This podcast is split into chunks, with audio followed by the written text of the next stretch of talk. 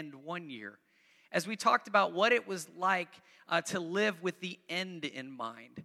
And we thought about what it was like to live with the end of 2019 in mind, but we also then last week talked about what does it look like to live with our own end in mind.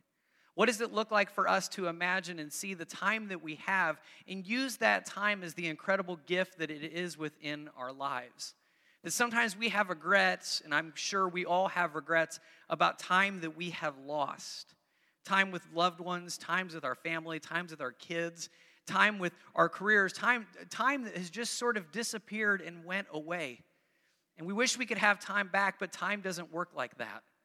But there is something that we realized last week is that we realized that time used wisely always outweighs lost time. That no matter where you are in your life, no matter how much time you have left, the time that you have now, the time that you use wisely and invest today always will outweigh the time that you lost. We learn this from Psalm 90, verse 12, that said, Teach us to number our days, that we may gain a heart of wisdom. It's a prayer to God. God, we, we will waste our time. So, God, teach us.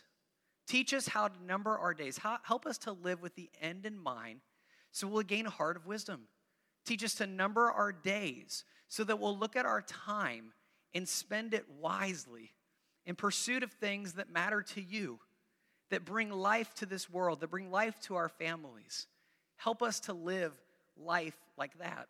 And so we asked one very simple question How will you make the most of the gift that you have left? How will you make the most of the gift of the time that you have left? And I don't know that we can answer that here right now in this space. It's something we have to contemplate, something we have to think about, something we have to take home and question and ask ourselves what will I do with the time that I have left? How will we come alongside each other and ask each other that? Find someone in this church, in this space. Find someone that you know who lives around the country who also is following Jesus and say, Will you help me this year to use my time wisely? This week, we enter week two of starting over. And this week, I want to look at something a little bit different. I want to look at regrets in terms of the regrets that are caused by the fear that we have in life. I wrote down some questions to kind of help this week to prompt, uh, maybe to prompt us to think about this a little bit. Here's some questions that I thought about that, that for me raised a little bit of angst and raised a little bit of fear in my own life. Should we sell the house which school should I go to? Is it time to look for a new job? Should I take this job offer or that job offer? Is this the right choice? Now, there's a good chance that you have asked a question like this this year. But I would bet that you've probably also sat in bed, unable to go to sleep, as you wrestled some of these very same questions through your mind. And these questions always lead to what I call the what ifs. They're the ones that cause us to stop and say, but what if? What if? What if? What, what, what if I make a huge mistake? What, what if I fail utterly and miserably? What if I'm overestimating my, my ability to go through this? What if, what if, what if? And as I thought about these questions, I wrote down this. I said, the problem with the what ifs of our lives is that they lead us to regrets. Not regrets of things that we've done in our past, but things that we've left undone. The, the words we've left unsaid, the choices that we've left unmade. And the reason is because our what ifs are tied directly to the worry of our lives. Has anybody here ever not had worry? Would anybody be willing to say, I am someone who has never experienced worry in my entire life? See, nobody's going to raise their hand because we've all experienced worry, haven't we? Every one of us has experienced worry. I saw something last night that was troubling. It said that in 2018, Americans were the most worried people in the world. Worried. The most worried people. Worried about what? Everything everything. I know that there is something when I say you are worried, there is something that you have worry about. Here's an interesting quote. This is from Psychology Today. It says, Worry is insidious, invisible, a relentless scavenger, roaming the corners of your mind, feeding on anything it finds, feasting on the infinite array of negative possibilities in life, diminishing your enjoyment of friends, family, achievements, and physical being. All because you live in fear of what might go wrong. People who worry too much suffer for all their hard work, for all their humor and willingness to laugh at themselves, for all their self awareness. Warriors just cannot achieve peace of mind. And isn't that it?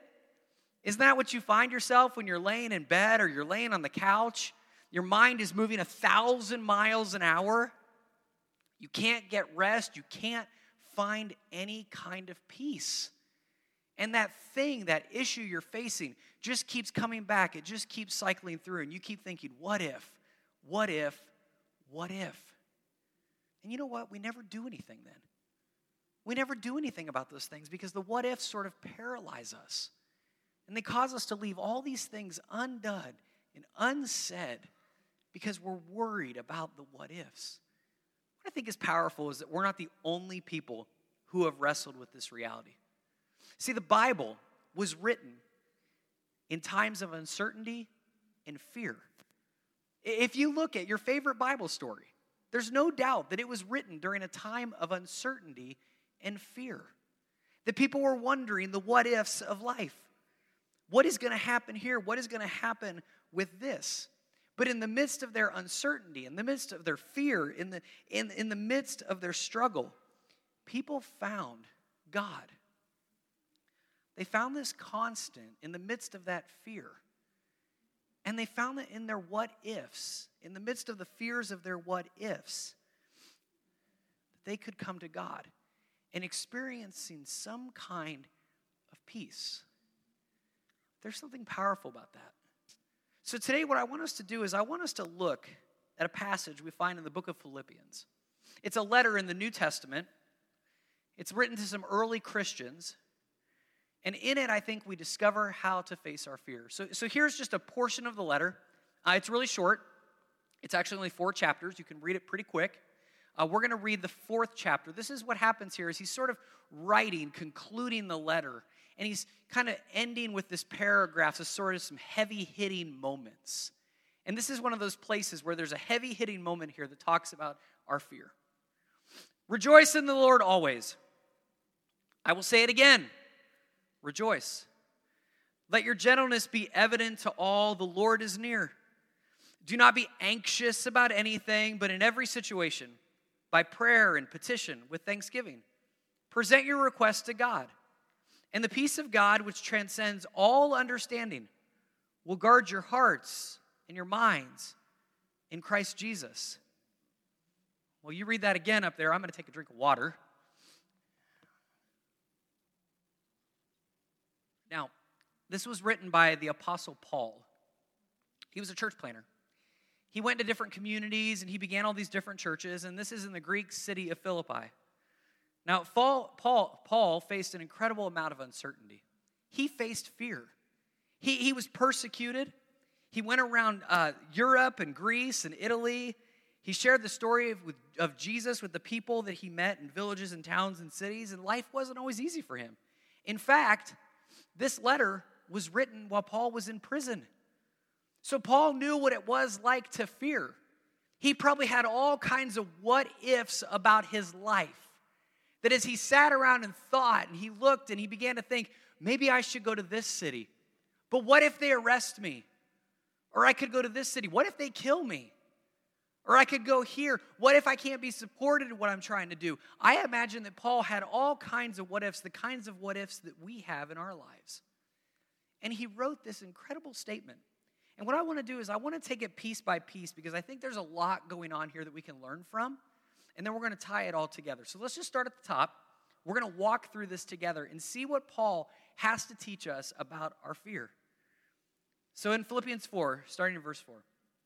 He says, Rejoice in the Lord always. I will say it again rejoice. Let your gentleness be evident to all. The Lord is near. And, and this doesn't really seem to fit together, does it? It kind of seems like Paul is being a little random, right? He says, Rejoice in the Lord always. And it's almost like he has to convince himself. Like I do this sometimes. I'll say, I'm doing the happy dance, and I'll just sort of do the happy dance. No, I'm going to do the happy dance, and then I'll really do the happy dance. And I know that if I need to be encouraged or I need something to happen, I've got to say it again. I got to push myself. I got to, I got to, I got to get there somehow, right? So he says, look, look, look, look. He's not just going to clap here. He's not just going to say, you know, let's rejoice. He says, man, I got to say it again. I sort of wonder, maybe Paul, maybe this letter was actually six chapters, and four and five was just Paul saying, rejoice. Okay, I'm in prison. I'm going to rejoice again. I need to rejoice some more, right? And he's like trying to pump himself up, trying to get there. So he says, Rejoice. I'll say it again rejoice. Now, if Paul had simply said, Rejoice always, I, think we could chalk this up to not being very relevant. But see, we know Paul is going through something. I think that this is more than Paul putting on a rose colored set of glasses. I, I think Paul is doing more than just saying, hey, you know what, in everything, just rejoice. Because you look at him and go, yeah, not real relevant, Paul. Maybe you can do that. You don't know my life. But he says something here that I think this is what he's getting at. See, if I replaced in the Lord with something else, I think this makes more sense. What if Paul had said this? Rejoice in your new job. Do you know what that feels like? You ever rejoiced in a new job? Anybody? We can have some uh, question and answer today. Anybody? What about this one? Rejoice in your new car. Has anybody ever rejoiced in a new car? You can shout an amen, it's fine. How about this one? Rejoice in your new house. Come on. Who's rejoiced in a new house? Remember that first time you walked in? You got your keys? Remember the first time you ever bought a house and you got the keys and you went, Yeah! all right. You opened the door and then you found out the plumbing didn't work and it was all garbage. And then you said, Well, I'm not rejoicing anymore. But at first, you rejoiced. Remember that car? You bought that car and you got in it and you said, and you took somebody for a ride. You ever done this? You ever take somebody for a ride? Why do we do this? This is so ridiculous. I'm gonna buy like a 10 year old car and be like, I got a new car. You'll go for a ride in it? Your friends look at you and they're like, I've never been in a car before. I think I'll go with you. It's just a, a sedan. Oh, a sedan. All right. So you say, Look, let's go for a ride. Somebody goes for a ride with you and you're driving your car and you're like, I feel pretty good. I like this car. And then you ever heard this one? Hear how quiet this thing rides? Like in three months, you go, This is the loudest car I have ever, nothing works in this car, right? You've done this before, right? Sort of have this new, right? I got a new house. Man, it's awesome. I got a new car. Man, this thing is awesome. What if I said, Rejoice? in your new relationship. High school, my friends. Remember those days? Do you remember that? Rejoicing over a new car, rejoicing over a new house, rejoicing over new love. We all remember what that was like. See, when we rejoice in something, it takes our minds off of worry, doesn't it? When you're rejoicing in something that's new, it's hard to worry, isn't it? You start to not think about those things. This is absolutely true of relationships. When people are first in love, man, there is nothing wrong with the world at all. Everything is perfect. You just lost your job. I have more time to spend with my boyfriend. I mean, you just sort of turn everything. I've got an opportunity to rejoice here. See, this is what I think Paul is doing. He's saying, look, look you know what rejoicing is like, but I want to help you understand that because here's what, here's what I think the point is. All of our rejoicing doesn't stop worry it just distracts us for a little bit. See that new car, that new relationship, that new house, all these fleeting things. The Pacers maybe winning a championship. Oh my goodness, I'd, I'd be stop worrying for like a year, I think, and then it would fade away. And then I'd go, oh, now I got to focus on next year. My friends who are Cubs fans, I know what this is like. Everybody cheered and everybody cried at the World Series, and they're like, oh no, we have to try to win again next year. And then you're like, this team stinks, right? I mean, it just turns so fast. And that's what Paul is saying. He's like, look, you're rejoicing. You're rejoicing over all this random stuff. It's just fleeting. It's just going to go away. It's just going to end. But Paul had a different idea. See, Paul understood God's faithfulness because his life was embedded in the stories of his culture. The Jewish people who waited hundreds of years in slavery in Egypt, and then God came and rescued them. The incredible reality of God, who, after hundreds of years of being quiet, sends angels to shepherds and says, There is a Messiah who is being born. See, he recognized that through all of this, all of the fleeting moments of life, all the places that we can worry, he said there's one constant, one constant that doesn't get old and that's God. It's one constant that never changes, and that's God. So Paul says, rejoice in the Lord.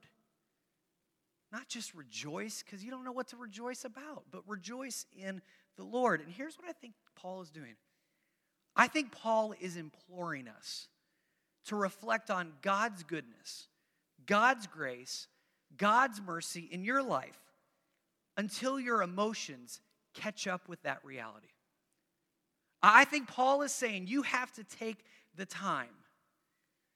And sometimes you just have to rejoice in God. And you have to say, I know that God is good. I know that God is faithful. I know that God loves me. And you're standing here and going, but it doesn't feel like it. So you dig back a little bit. Well, I know there was a moment that God was faithful. I know there was a moment God loved me. I know that, and you can start beginning to think through your life and you can find those places that God was faithful, that God loved you, that God showed you mercy, that God showed you grace. This is the power of things like baptism. When all lost, hope is lost, you look back and you remember that day that your old life ended and you said, I am new and I am following Jesus. If you've been baptized, you remember that. You remember that moment of saying, I giving my life to Jesus, and you were so fired up, you were walking down your neighborhood screaming about Jesus. And you remember what it was like to rejoice in that reality. There's something powerful. And that's what Paul is saying. Go back in your story. Remember what God has done in your life. He says, Why would you allow circumstances, nothing you have control over, to take control of what it is to reflect God's grace and mercy and his love inside of you? And that's why he says the next thing he says. Do not be anxious about everything. Oh, I'm sorry. I just went forward. Let me go back. Rejoice in the Lord always. I say it again, rejoice. And then he says this listen this. Let your gentleness be evident to all. The Lord is near. See, now it makes sense. Rejoice in the Lord always. I'll say it again, rejoice. Let your gentleness be evident to all. Because something happens when you begin to rejoice. When you're worried about stuff, when the joy wears off of that new relationship or the house or that car, and worry is the only thing you have, you're probably not very fun to be around. Do you know many people that they, their spouse looks at them and says, You know, I like when you're worried. You're a lot more of an enjoyable person. You know, when you're anxious about stuff, when you're spiraling down, that's when I think you really show the best of your character. I think people look at you in your spiraling moments and they think, you know what, that, he's got Jesus in his life. That's what those kind of people look like. I mean, worried people are not fun to be around, are they?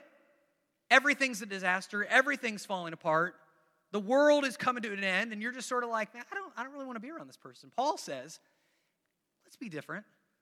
Let's be the kind of people that find joy in God celebrating his grace and his love and his mercy in such a way that causes people to look at us and go, man, those people are a little crazy. There's all these things they could worry about, yet they seem to be happy. They seem to be excited. They seem to be ready to go. And it doesn't mean that life is perfect. Don't get me wrong here. It just means that you have a different perspective. You see things in a different way. And people look at you and go, something is going on. Something is going on. He says, let your gentleness, let your gentleness be evident to all. Man, you've got a lot going on in your life. Yeah, I know. It's not perfect, it's hard. I got God. I got the people around me who support me through it. I'll be all right. I'll get there.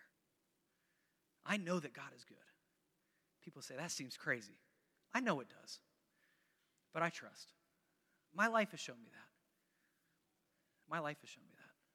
Something happens. So, Paul, after all this beginning, he goes on he says, Do not be anxious about it anything, but in every situation. Now, this is where Paul is annoying. Because have you ever had somebody look at you when you have something going on in your life and they go, You know what? Don't worry about it. Don't worry about it. And here's how you responded, right? You looked at them and said, You know what? What was I thinking? You're right. What do I have to worry about? You know, thank you for that. You've really made me feel better. I'm just going to stop worrying about it. Depending on your personality, I think there are three things you're going to do. One, you're going to strangle the person. Two, you're going to get in the car and you're going to take it out on your steering wheel. Or three, you're just going to get quiet for months and not talk to that person. That, that's how we tend to react to people who look at us and go, Yeah, don't worry about it, it's fine. You're like, Now here's what I'm going to do I'm going to strangle you first. What do you know about my life? How can you tell me not to worry? Who do you think you are? See, this is one of those places where we all have something big going on, no matter how big or unbig it seems to someone else. Every one of us has something big going on. Every one of us has a place to worry. But Paul says, do not be anxious about anything. But in every situation, Paul had some big stuff going on. I don't think he's saying you don't have something big going on. He's saying, here, I want to show you how to frame it. I don't think Paul is saying, look, look, look, look, don't worry. He, he's saying, look, you don't need to be anxious. Stick with me. Let me show you why. There's a reason here. I'm going to frame it in the reality of God's goodness and mercy in your life. And let me just show you how to work this out. So he goes on, do not be anxious about anything, but in every situation, by prayer and petition, with thanksgiving.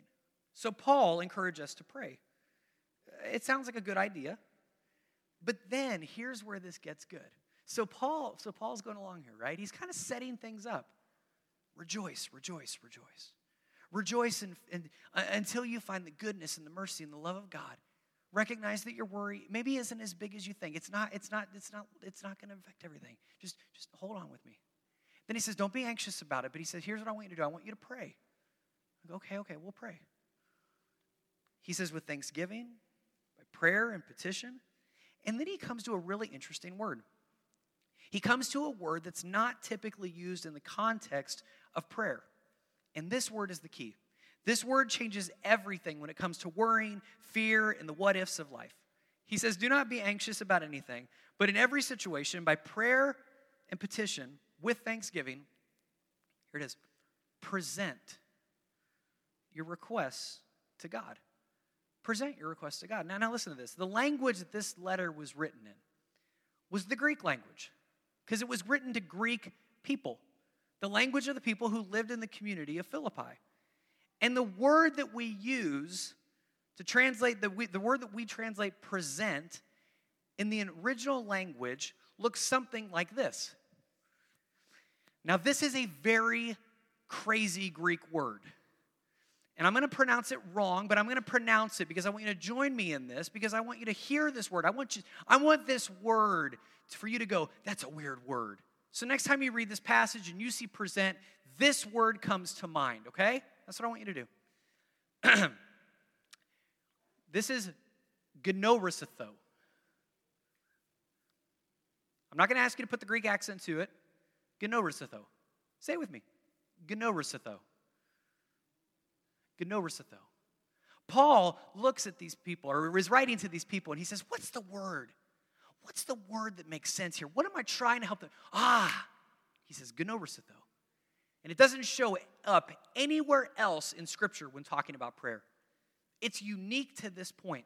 It's so unique that here's what I think happens these letters were sent off to these churches, and these people would meet just like us. And somebody would take the letter and say, We got a letter from Paul. You remember Paul, the guy that started the church, that helped us uh, understand who Jesus was? Well, he wrote us a letter.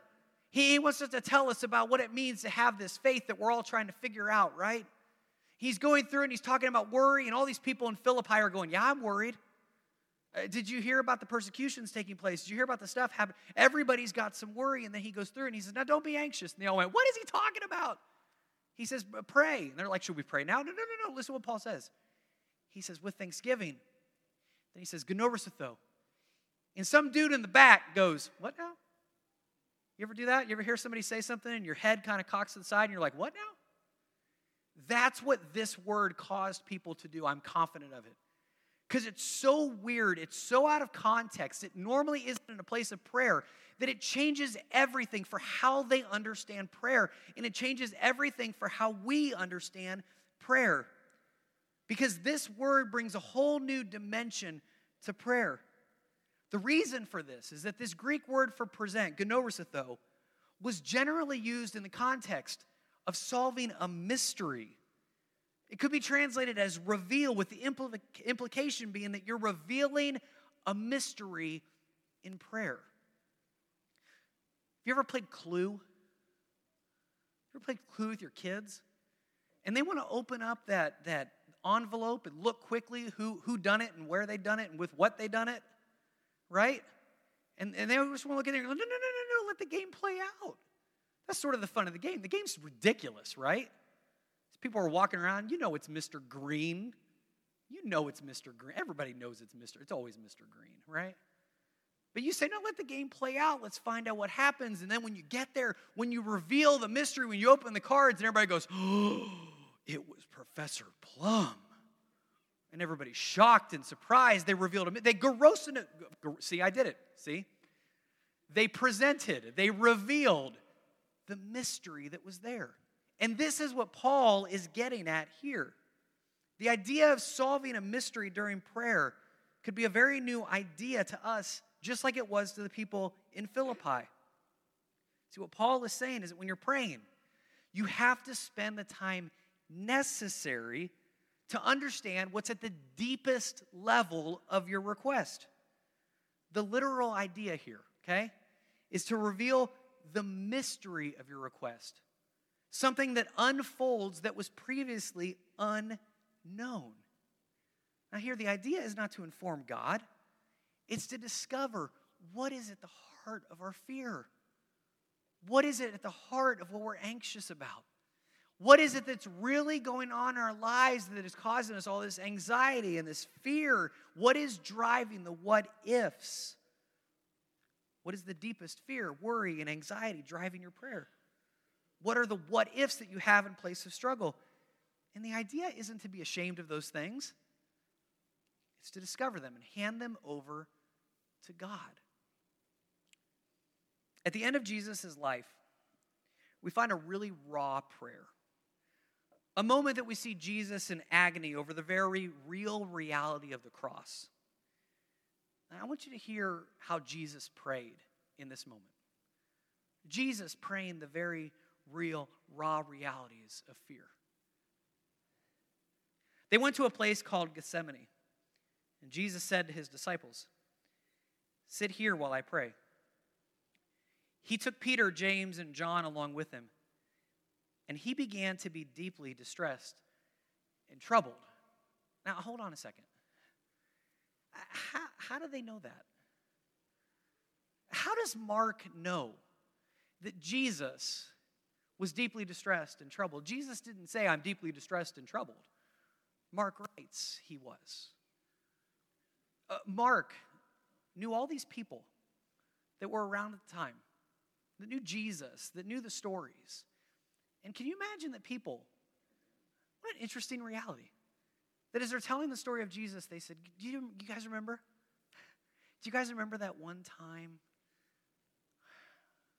when Jesus was scared? And somebody probably looked over and said, You know what? Man, I really connected with that too because it, reminded me of how real Jesus was. It reminded me how human Jesus was it reminded me that it's okay to be scared, it's okay to have fear. But, but then, do you guys remember what Jesus did? And they go on. And then Jesus says, My soul is overwhelmed with sorrow to the point of death.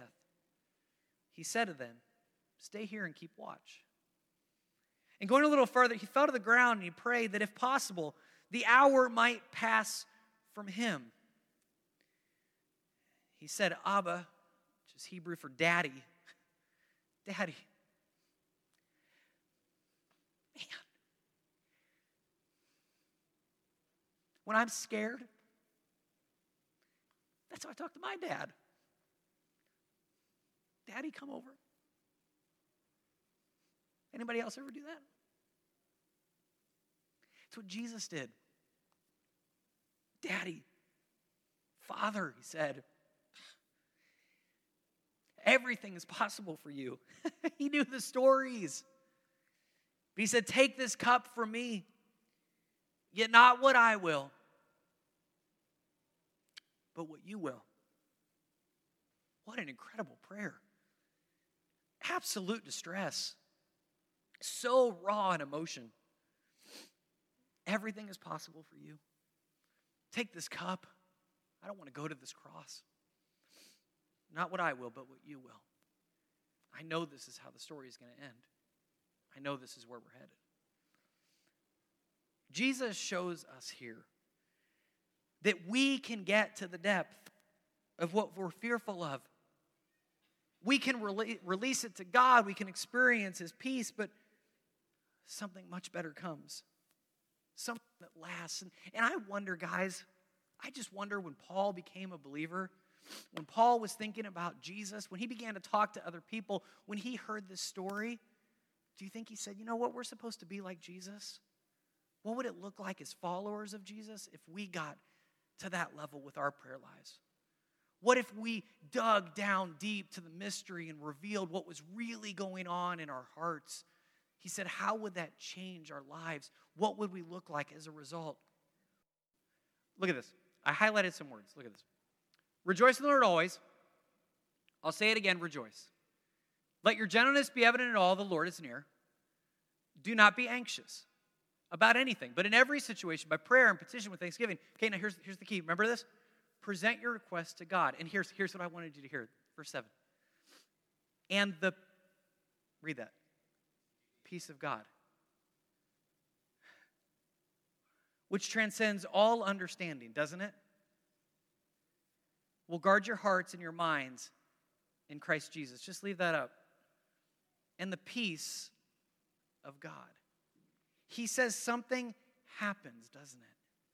He says when you dig down deep and you recognize what is at the heart of your fear, what is at the heart of your worry, what is at the heart of what you're anxious about. He said, if you discover that, if you reveal that to God, peace, peace that transcends all understanding will guard your heart.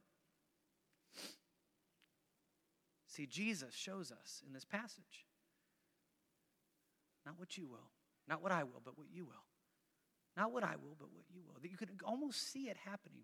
There's this anxiety, this worry, this fear. Jesus presents it and this peace that comes over the passage, that comes over Jesus. And Paul says this is true for us too. Peace is not the absence of what we fear, it is the very real presence of God in the place of fear. Those things aren't going to go away. Peace isn't the absence of fear. It's not the absence of what we fear. It's not the absence of that. It's not those things going away that we're worried about. It's not the things that cause the what ifs just going away. They're going to still be there. Peace is the very real presence of God in the place of fear. And he said, if we name those things, then he closes. Finally, brothers and sisters, whatever is admirable, lovely, pure, right, noble, whatever you've learned or heard or seen of me, put it into practice, and the God of peace will be with you. In our world to, today, you might look around, you might say, we have more than we can handle. But when we move to trusting our fears with God, we move from being paralyzed by our fears to experiencing peace to becoming peacemakers. That's what Paul is getting at. He said, You move from a person who has all this fear and all this worry in their hearts to being a person who shares that with God, who digs down deep and says, Here's what I'm actually worried about. God, take it from me.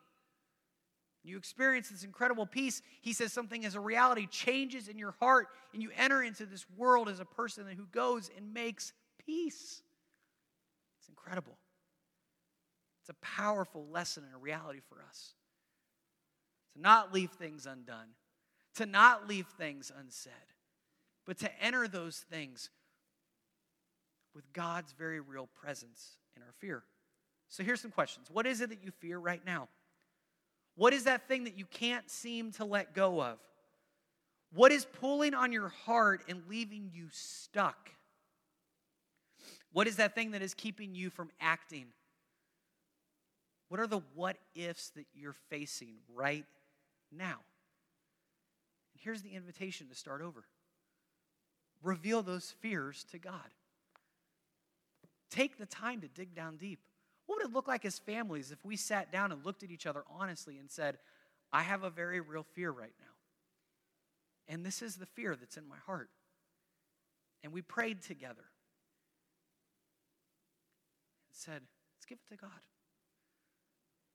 And let's let His peace enter our lives and enter our families and enter this community here and enter this world in a time when we are filled with fear. Let's pray. God, we thank you for this short letter to this community in the city of Philippi. A letter, God, that was shared over and over and over again, that was kept and protected and came down over the years to, into our hands. That we see these people who had very real fears similar to ours, who were encouraged to pray, to seek you to share their honest fears with each other and with you.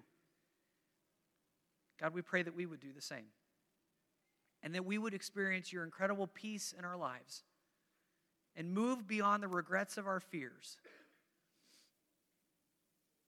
and start over and experience new life in you. And it's in your name we pray. Amen.